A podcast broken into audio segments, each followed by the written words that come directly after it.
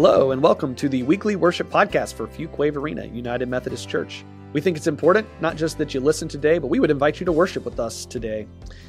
If you'd like to further engage your faith or the community around you and like to partner with us, please visit our website, fvumc.org, for more information. Also, we'd love to hang out with you on a Sunday morning, whether that's live, online, or in person. Online on Sunday mornings on our website, Facebook page, or YouTube channel. You can enjoy the venue with us, which is a worship service crafted for community online, or you can join our live in-person services online at 10:10 for our contemporary, 11:15 for our traditional. If you'd like to worship in person with us, we have worship at 9 o'clock and 10:10 for our contemporary worship services and 11:15 for our traditional worship. At the end of the day, we believe that when and where you worship is not nearly as important as that you worship. And so we're so glad to be with you today, worshiping together. Well, hey, everybody, it's great to be together with you today. It happened this week. I knew if we were preaching on confession and repentance long enough that eventually the chatter would come, even if it's fun-loving chatter. Why are we talking about confession and repentance again? Let's talk about something good. Good news. I know I'm bad. I don't need more of this when I come to church. I get that. I do. I really do. My easy answer to why is that it's Lent, and Lent is a season of preparation. We're preparing our hearts for the good news of Easter, that God is not dead, that God does not slumber or sleep, that God does not need to be bribed or cajoled, but that God is with us, God is for us, God loves us, that God is making all things new.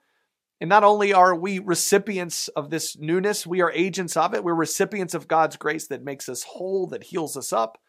We also get to be agents of helping God patch the world back together, agents of shalom in the world. All these things are wonderful things, and I look forward to talking about them on Easter, but it seems to me that I always want to pass over the hard parts. And confession is such a beautiful gift that God has given us to invite this work into our lives. And I, for one, am a person who needs it, and I actually need it regularly. I need it regularly. Someone shot me a video that they felt like summed up where we were, and I could not agree more. I don't know if your spiritual life is intact, but I would just like to show you what my spiritual life feels like. I'll watch it on my phone. You can watch it on the screen. Here's a shepherd, a good shepherd, who gets down into the mud to help the lamb out of the ditch just to watch this happen.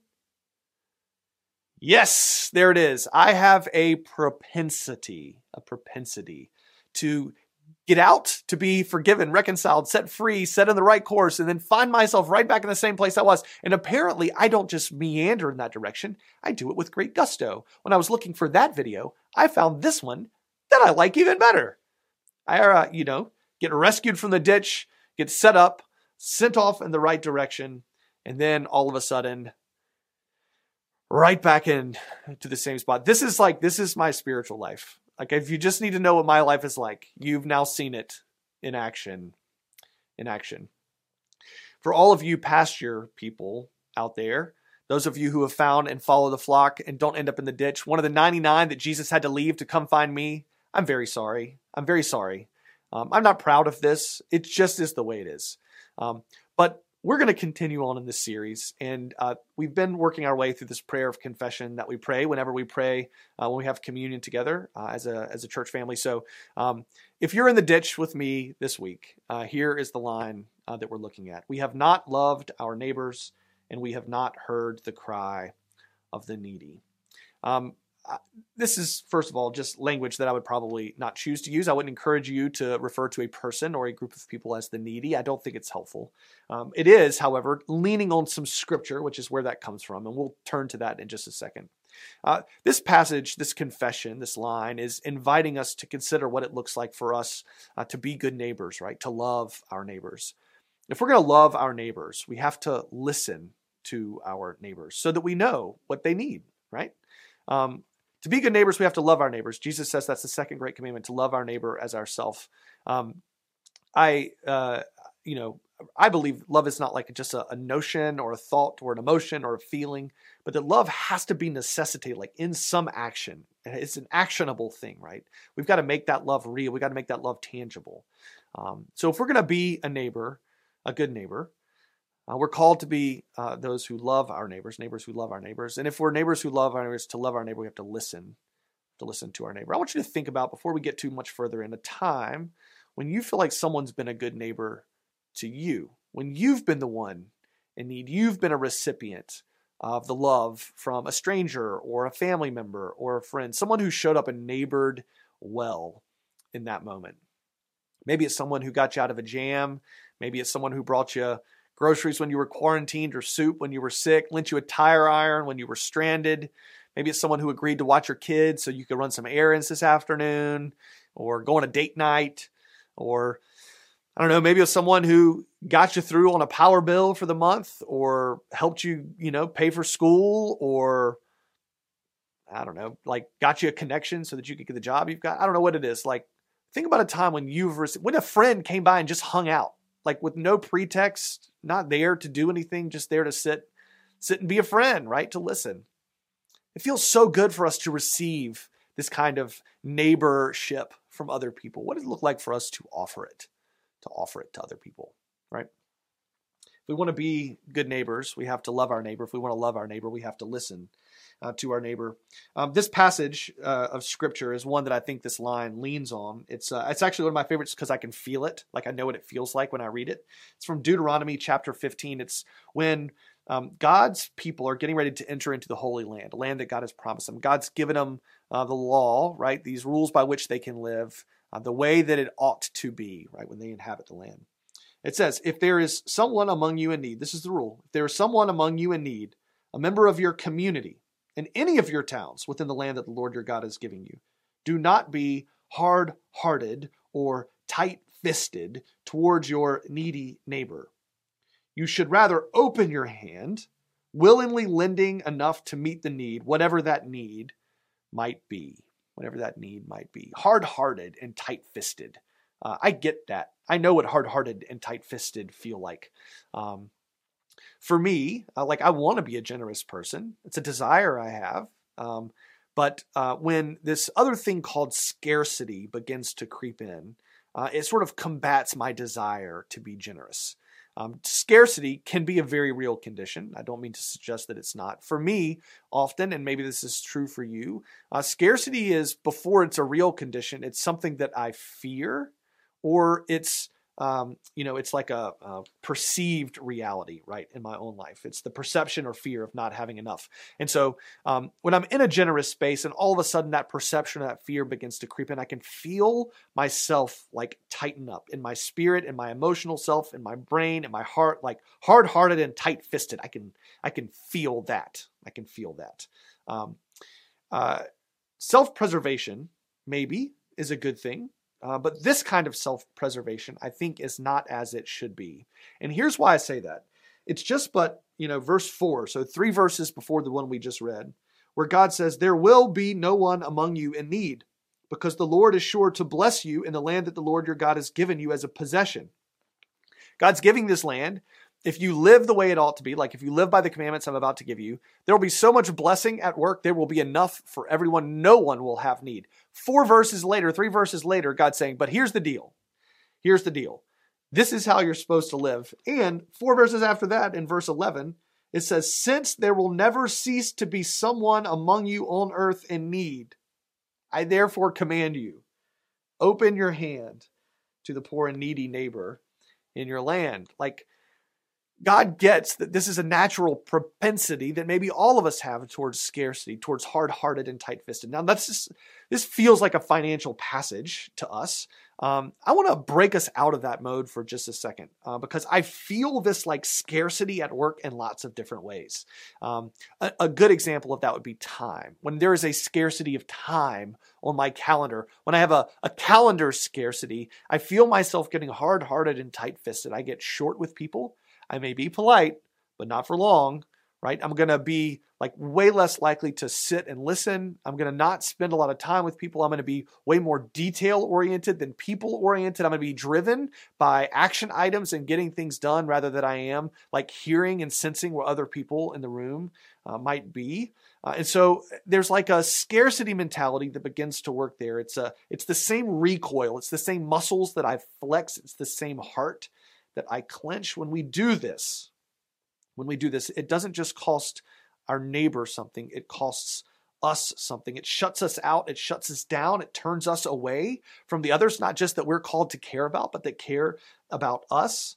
We carry it. We hold on to it with tight fists and clenched hearts. It is not good. It is not the way that it ought to be, that it should be. God desires to free us from that scarcity, right? When I live with time in a more generous way, I am much more likely to sit with openness on the porch and sip sweet tea while we chat about life, right? There's like a more openness of self, a posture towards the other. I'm much less likely to tell someone else something that's important and much more likely to ask a question so that I get to hear what's important to them. I am a way better neighbor when I am generous, when I am open-handed, when my heart tends towards being tender. There's another type of scarcity that I sometimes feel, and I don't know exactly what to call it. Maybe you can help me think of what it's called, even as we're talking about it together today.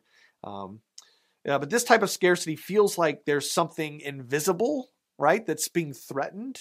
I think I want to call it place. Place, the scarcity of place. I can see it in myself, like I can feel it when it's happening. I can see it sometimes in others, like my kids, like when our place in the world is being threatened, when our place in the family is being threatened, when our place in the workplace or in our career, whatever it is, seems under threat. We tend to get hard-hearted and tight-fisted, or certainly I do. Maybe it's a status thing. Maybe it's an identity thing. I don't know. Again, I don't really have a better name for it other than a scarcity of place. But it's like if somebody else gets some of it, then I will have less of it. And so I've got to hold on as much as I can to what I've got. And so when someone comes up and I feel like there's a threat to it, like I hear myself saying things like, I don't even want to hear it. I don't know. I've heard this before. I don't even want to hear it again. Or like, let me just tell you what you need, right? Very little compassion, very little grace for the other, very little understanding, and almost no listening. In fact, I was thinking that it's like the functional equivalent of like putting my fingers in my ear and just being like, la, la, la, la, la. I'd feel silly, but that's what it feels like, right? That's what this kind of scarcity feels like. To love our neighbor, we have to listen to our neighbor. And I cannot help those that I cannot hear. And I cannot hurt with those I refuse to hear from.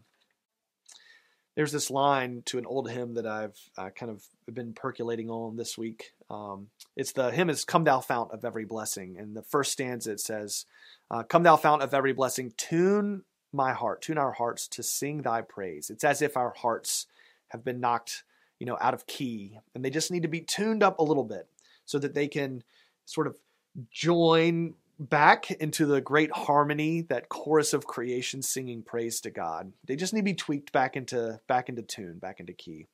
And maybe that's what's different when I'm neighboring well, right? When I'm living not with scarcity, but with generosity. It's not just that I'm listening. It's not just that I, take my fingers out of my ears, but that my heart is being tuned to hear their cry, right? It's being tuned into the frequency of their pain, their hurt, their deepest need. At the end of the day, that's who I want to be, right? That's who I want to be. I believe that's the way God wants me to be. That's the way it ought to be.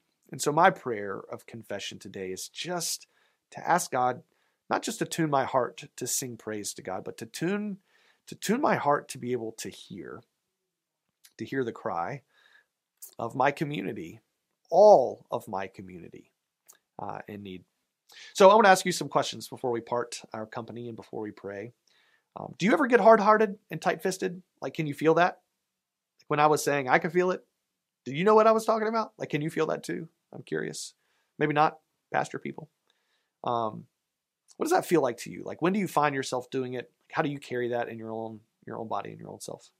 And the second question is, for you, like, where's that scarcity? Where's that perceived lack or that fear of not having enough? And I'm curious, like, what that costs you, right? I invite you to reflect on these questions as you go through your week, and hopefully all of us together can can stay out of the ditch. Blessings on you as you journey through this Lenten season together. I would invite you, before we part company, to join me in praying this prayer of confession that we have been praying through together during this season. Let's pray. Merciful God, we confess that we have not loved you with our whole heart. We have failed to be an obedient church. We have not done your will. We have broken your law. We have rebelled against your love. We have not loved our neighbors. And we have not heard the cry of the needy. Forgive us, we pray, and free us for joyful obedience through Jesus Christ our Lord. Amen.